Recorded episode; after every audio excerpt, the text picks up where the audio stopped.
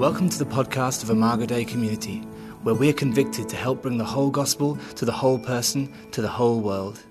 Join us in this Sunday service as we look to the scriptures, seeking to be transformed into the image of Christ. Good morning, Imago Dei. If you have a Bible, turn with me to Luke chapter 23. Um, as we have been walking through for Lent, we're looking at the sacrifice, how Jesus understood it, how he talked about it. And um, this morning, today and next week, uh, we're going to spend uh, two weeks focusing on Jesus on the cross. Um, he was on the cross for six hours. And so today we're going to look at nine to noon, and then we'll look at the next three hours next week. And the reason that I want us to do this is because as, as we work through Lent, and for some of you that is a familiar thing, and you uh, fast from certain things or you sacrifice certain things, in the attempt there is that we're going to journey with Jesus on his way to the cross. Last week we looked at Jesus in the garden and the agony that he had and the prayer that he shared before the garden. The reality is, from the garden on, we don't really follow Jesus. Jesus walks that path alone, he goes to the cross alone. It's not something that we do with him. We don't redeem and help him redeem. We simply watch him go. And so today, what I want us to do is to spend time meditating, to chew on, to really look at those hours that he spent on the cross. What did he say? How did people respond to him? What would we have been doing if we were in the crowd? What would our response have been? Before we go there, though, let me catch you up to how we get to the cross. So, on in the garden, after Jesus prays, he wakes up his disciples and says, Let's go my betrayer is at hand. And Judas comes. And Judas sold him out for 30 pieces of silver, kisses Jesus on the cheek, and they arrest him. After they arrest him, they take him to the high priest, and the high priest examines him to essentially see if they can bring a charge against him. After that, they bring the whole Sanhedrin, which is the religious leaders, and they put him on trial for blasphemy. When they finally come to a conclusion that he is guilty, then they take him to Pilate, and Pilate is the governor for Rome. Pilate examines him as well. And when they bring him to Pilate, they essentially say, Look, he claimed to be king. You don't do that in Rome because there is no king but Caesar. As Pilate is talking with Jesus, Jesus says, my kingdom's not of this world. In other words, I'm not challenging Caesar here. And, and Pilate says, Look, I don't find any reason to charge this man. And they just sort of get more animated, and one of his jobs is to keep the peace. And so he has Jesus beaten and sends him to Herod.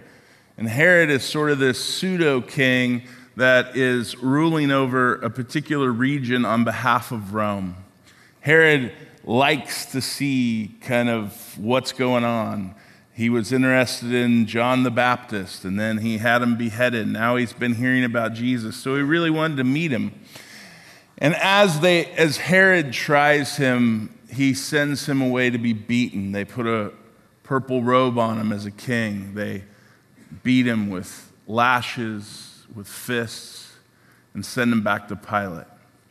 By the time he gets back to Pilate, his joints are probably out of whack. He's been uh, brutalized, and Pilate condemns him to be crucified.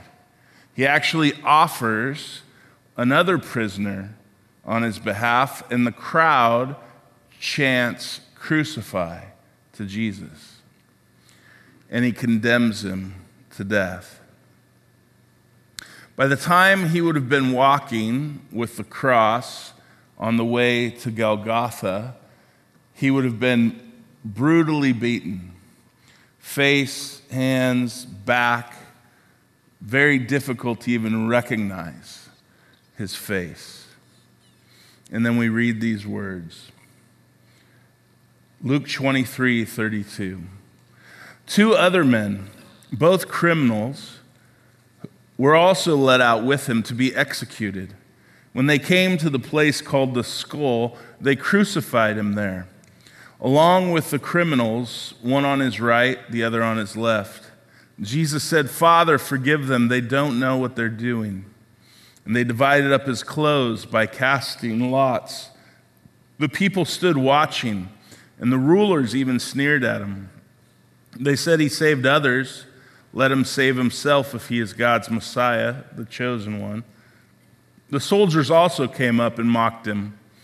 They offered him wine vinegar and said, If you're the king of the Jews, save yourself. And there was a written notice above him which read, This is the king of the Jews. One of the criminals who hung there hurled insults at him. Aren't you the Messiah? Save yourself and us. But the other criminal rebuked him. Don't you fear God? He said. Since you are under the same sentence, we are punished justly, for we are getting what, we, what our deeds deserve, but this man's done nothing wrong. And then he said, Jesus, remember me when you come into your kingdom. And Jesus answered him, Truly I tell you, today you will be with me in paradise. As Jesus is gone to the place of the skull, and he's crucified, nailed to the cross. He sits there, he hangs there between two criminals. This Messiah rabbi who had never done committed any sin is now condemned to die by execution, by Roman execution. And there are two criminals that stand between him uh, on his right and on his left, a crowd that sits out there jeering him and mocking him. And out of the seven sayings of Christ on the cross, we hear his first one, which is, Father, forgive them, for they don't know what they do. Jesus taught a lot about forgiveness. Earlier in this same gospel in Luke, it says, If your brother or sister sins against you, rebuke them, and if they repent, forgive them. Even if they sin against you seven times in a day, and seven times they come back to you and say, I repent, you must forgive them. And the apostles said, Lord, increase our faith. Now, why would they say that? Well, they're saying that because forgiveness is tough, right? And it's one thing to be able to, to say, look, if somebody sins against you, you need to forgive them. That's what Jesus teaches. You go, fine. And then he says, if they do it seven times in a row on the same day and they keep coming back, you still need to forgive them.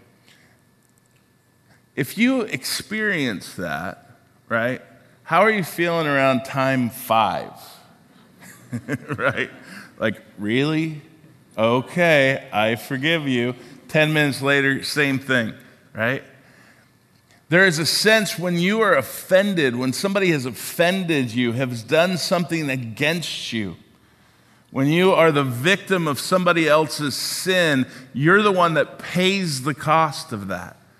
And in paying the cost, you're paying it with your own self, your own person, your own soul. So to grant forgiveness is essentially to say, I'm not holding you accountable to what you did to me. I will bear the brunt of that. Jesus has this radical picture of forgiveness seven times in a day for the same person, the same offense. But he doesn't just teach forgiveness as some kind of high bar morality, he practices it. And on the cross, where the people that he came to save, the people for which he truly is their Messiah King, are mocking him and jeering him. The people who pounded the nails in his hands and feet, the governors and rulers who condemned him to be executed. his response is, Father, forgive them.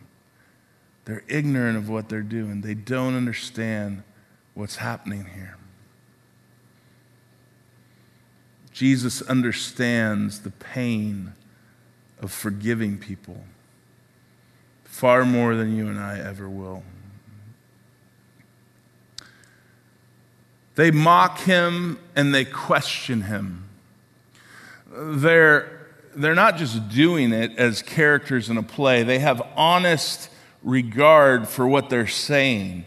How could someone who said all that he said, who did all that he did, if that was true, how could he let this happen to himself? He performed miracles, it's been rumored. People have witnessed those miracles. Why can't he come down off the cross?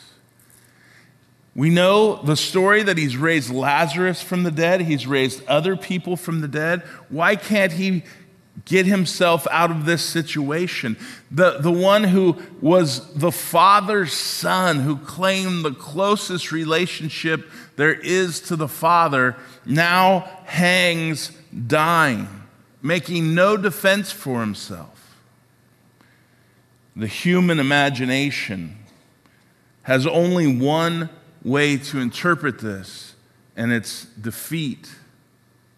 Our minds have no other category than defeat. So the mocking and the questioning from rulers and soldiers and scoffers are pummeling him all morning long. There's a sign that hangs over his head that said, This is the King of the Jews. The Jewish, Jewish rulers protested this, but Pilate had it put up. And he said, What I have written, I have written. And it was this declaration that the king of the Jews, the one who was supposed to rule and reign and triumph over all the enemies, is now crucified hanging there as a paradox. Somehow, as we look at this scene, that the King, God's Messiah, hanging on a cross, brings us into this confrontation of heaven and earth, where Jesus, through this suffering, he gains victory over death by dying. He conquers death by giving his life up. He conquers sin by becoming sin. He overcomes the grave by being buried in it.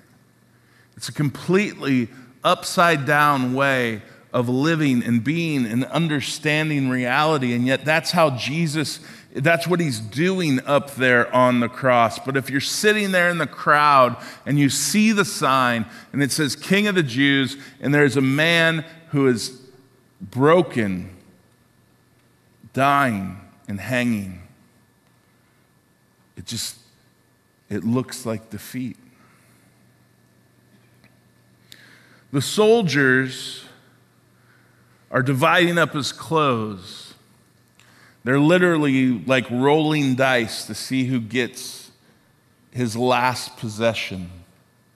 Everything he owned is now being auctioned off through a little dice rolling scheme by the soldiers. Jesus didn't have a home, he didn't have livestock or a farm or land. All he had was the shirt on his back, and now that's been taken from him.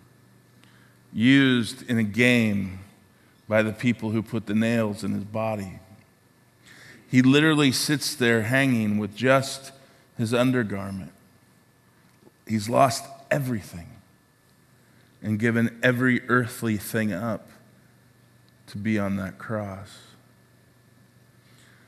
There are two criminals next to him. One wants to use God for his own benefit. You kind of get this picture if you've ever watched movies about prisoners trying to escape. They're, you know, they're always looking for the guy who might have a way out and you become fast friends with that person. And he's kind of doing that. He's hanging there, and even though he's dying, he's like, well, maybe this guy has a plan. Like, you're the Messiah, get us out of there, and us, by the way, and us. Make sure to take me with you. Even on the cross, this thief just looks at Jesus, and all he can see is his own way out. If he is the Messiah, then do your Messiah thing and get me out of here. The other comes to faith in that moment. He believes and he prays. He says, Jesus, remember me when you come into your kingdom. It's a confession of faith. And it's responded to by Jesus with a promise Today, you'll be with me in paradise. In all reality, we are the thieves on the cross. Some of us come in every week to church and we, we don't really want Jesus for who he is and what he's accomplished. We just want him to do his Messiah stuff in our life and get us out of the mess that we're in. And the quicker that he does it, the better. It's, yeah, that's great. You died on the cross and you rose from, that's awesome, but get me out of this. There's also those who come every Sunday, and it's that simple confession that says, Jesus, you're the one who did nothing wrong.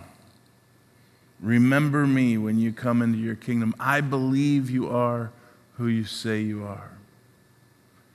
And Jesus' promise to say, Today, this day, you'll be with me in paradise. You'll breathe your last breath and you will be with me in paradise. And this thief on the cross never went to a Bible study. He didn't, he didn't go to church one time. He didn't do anything right.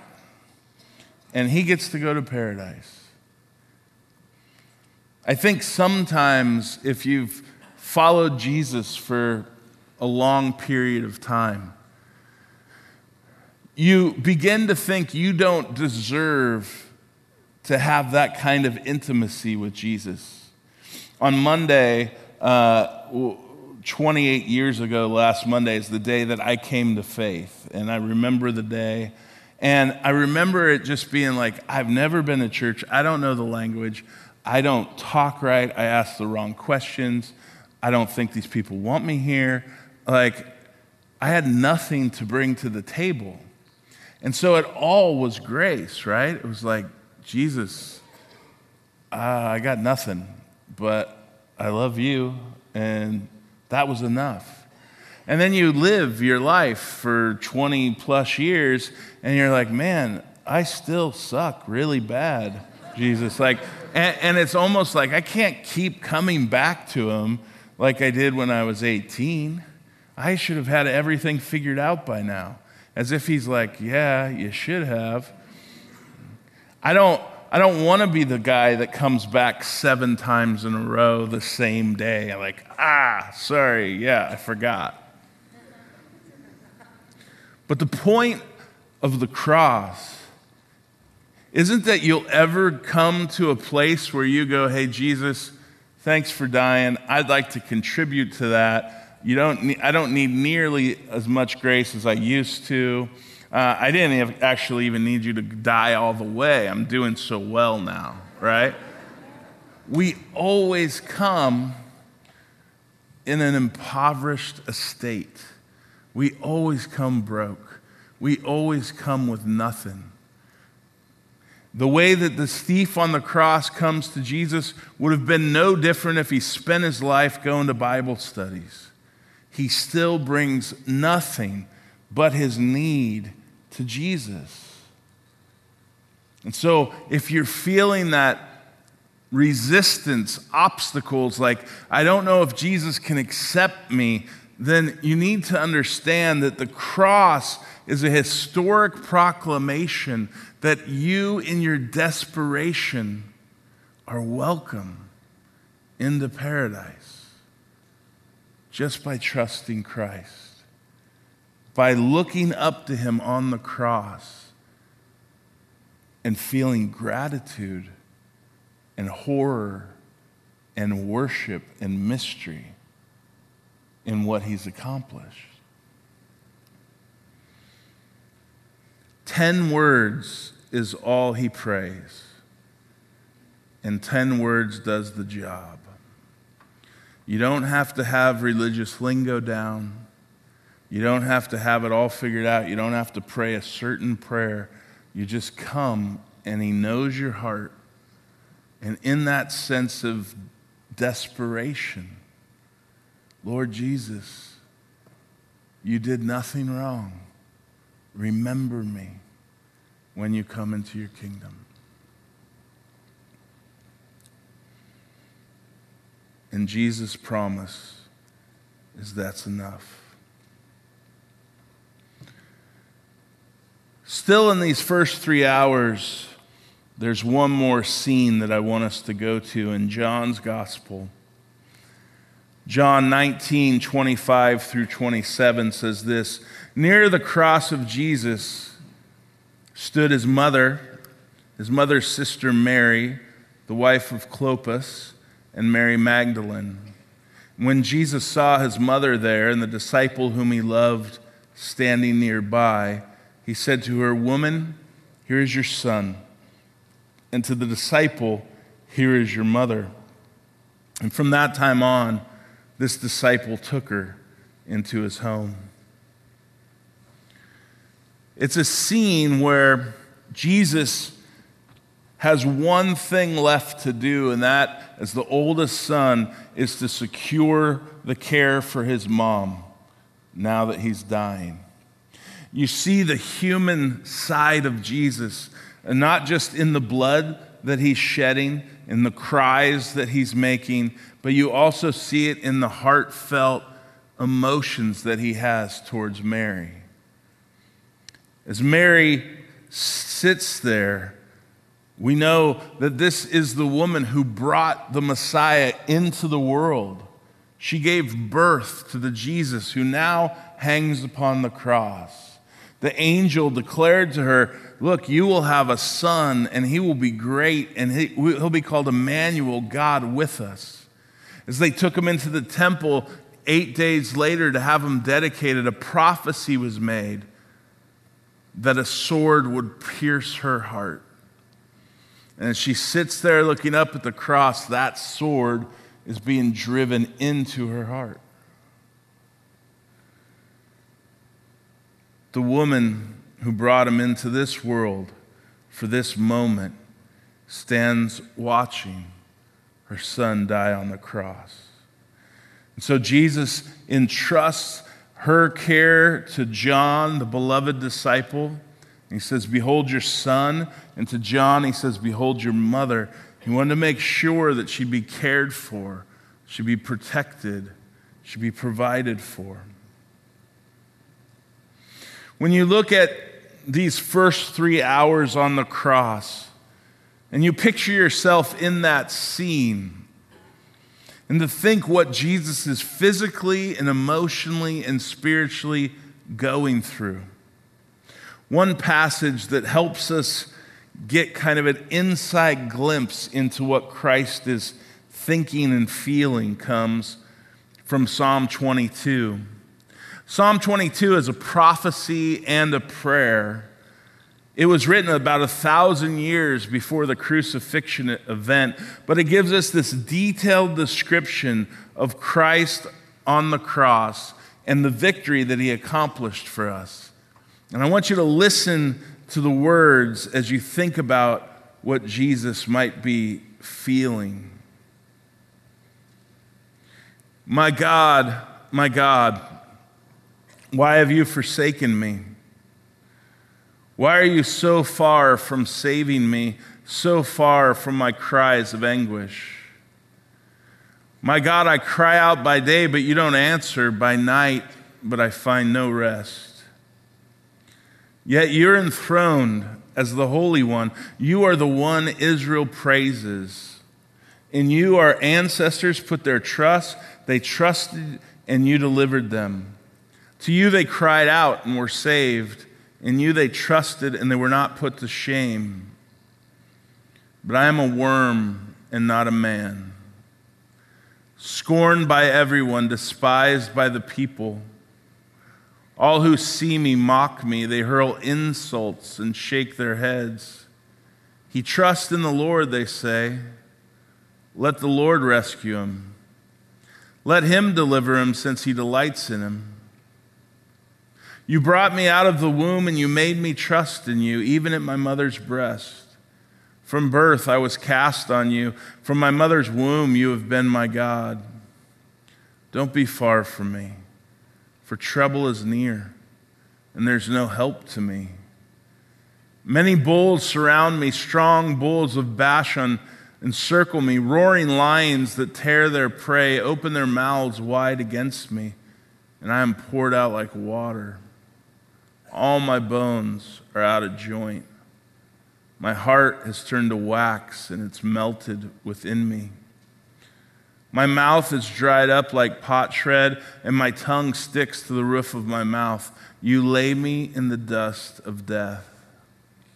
Dogs surround me, a pack of villains encircles me. They pierce my hands and my feet. All my bones are on display. People stare and gloat over me. They divide my clothes among them and cast lots for my garment. But you, Lord, do not be far from me. You are my strength. Come quickly to help me. Deliver me from the sword, my precious life from the power of the dogs. Rescue me from the mouth of the lion. Save me from the horns of the wild oxen. I will declare your name to my people. In the assembly, I will praise you. You who fear the Lord, praise him. All you descendants of Jacob, honor him. Revere him, all you descendants of Israel, for he is not despised or scorned the suffering of the afflicted one. He has not hidden his face from him, but has listened to his cry for help. From you comes the theme of my praise in the great assembly. Before those who fear you, I will fulfill my vow. The poor will eat and be satisfied. Those who seek the Lord will praise him. May your hearts live forever. All the ends of the earth will remember and turn to the Lord, and all the families of the nations will bow down before him. For dominion belongs to the Lord, and he rules over the nations. All the rich of the earth will feast and worship. All who go down to the dust will kneel before him. Those who cannot keep themselves alive, posterity will serve him. Future generations will be told about the Lord. They will proclaim his righteousness, declaring to a people yet born, he has done it. The psalm begins with the lament, the agony of what he's suffering. You get an internal glimpse as Jesus hangs there on the cross of the words that could be going through his head, these scripture words from Psalm 22. And he ends with praise, but he doesn't start there. He suffers his way into praise. As though the death on the cross anticipates the grave and the victory that his dominion will have no end, that he will be the King of kings. He will have the victory over death. But not in that moment. And so today we come as thieves on the cross. Some of you, some of us are here just wanting Jesus to do his Messiah stuff and fix our life and get us out of the situation. But others of you have come realizing that you come with just your need. You come dependent. You come humble. When you look at Jesus on the cross, when you see the suffering and the agony, there's something in you that is drawn to worship, to love, to feel the emotion of guilt and gratitude. It's through faith that we come today, believing that, that there was a people who proclaimed his righteousness to a people not yet born. And we are those people. When the psalmist wrote that 3,000 years ago, we have, are, are part of that long line of people who have heard this story proclaimed and find ourselves answering, Amen, He has done it. And so, what we do here today and what we do in the moments that follow this is that in a world where all kinds of stories try to frame us in and define us and tell us what we should be or what we should think, and in every hour of every day that you and I are not listening to this story, there are alternative stories being told to us. But when we come here this morning into this room, we listen again. We look up and out of ourselves to see the one who is the story, to receive from him the mercy of that promise. Today you'll be with me in paradise. We come hoping and trusting that despite all that we need and all that we've done and all that we don't have together, that He's enough and that He'll receive us. And so we come to this table today, and this table is that sacrament. It's a place where our moment in time, this moment, this hour, in April of 2017, heaven breaks in and meets us in this moment and it becomes sacred space and sacred time. Where this story of Christ crucified meets us, heaven meets us in this bread, which is that broken body, and in this wine, which is that blood poured out of the new covenant. This sacramental space is the space for us to come and worship the one who gave himself for us. Would you pray with me? For a moment, I'd like you just to quiet your heart.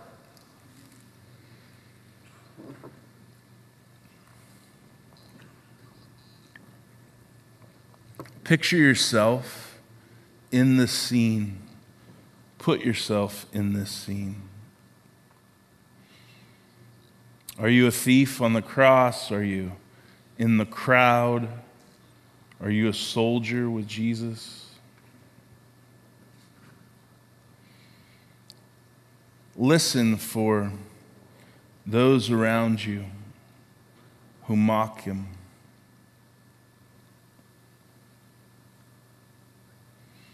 Look up and see him there.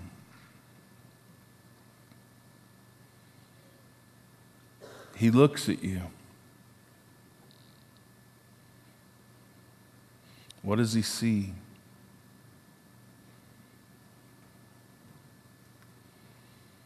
And then you hear him say, Father, forgive him. Forgive her. They know not what they do. Jesus, this morning, we stand in awe, we stand in wonder, we stand in the mystery that your death is sufficient for the massiveness of our need. Jesus, we stand today in your love and in your grace. And we stand in awe of seeing you on the cross. Thanks is such a small word there is nothing in the human language that, that we could say that would convey what we experience by your Spirit in our heart. But I pray that you would take us in this moment and you would remember us, Jesus.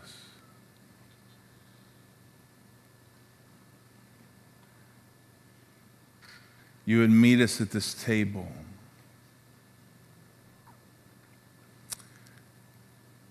And we would worship you in an act of love and gratitude for the love that you have shown us. Amen. We pray that God will use this message to strengthen your faith and draw you into a deeper relationship with Himself. If you're interested in hearing other sermons or want more information about the church, please visit our website at www.imagodeicommunity.com. Thanks a lot for listening.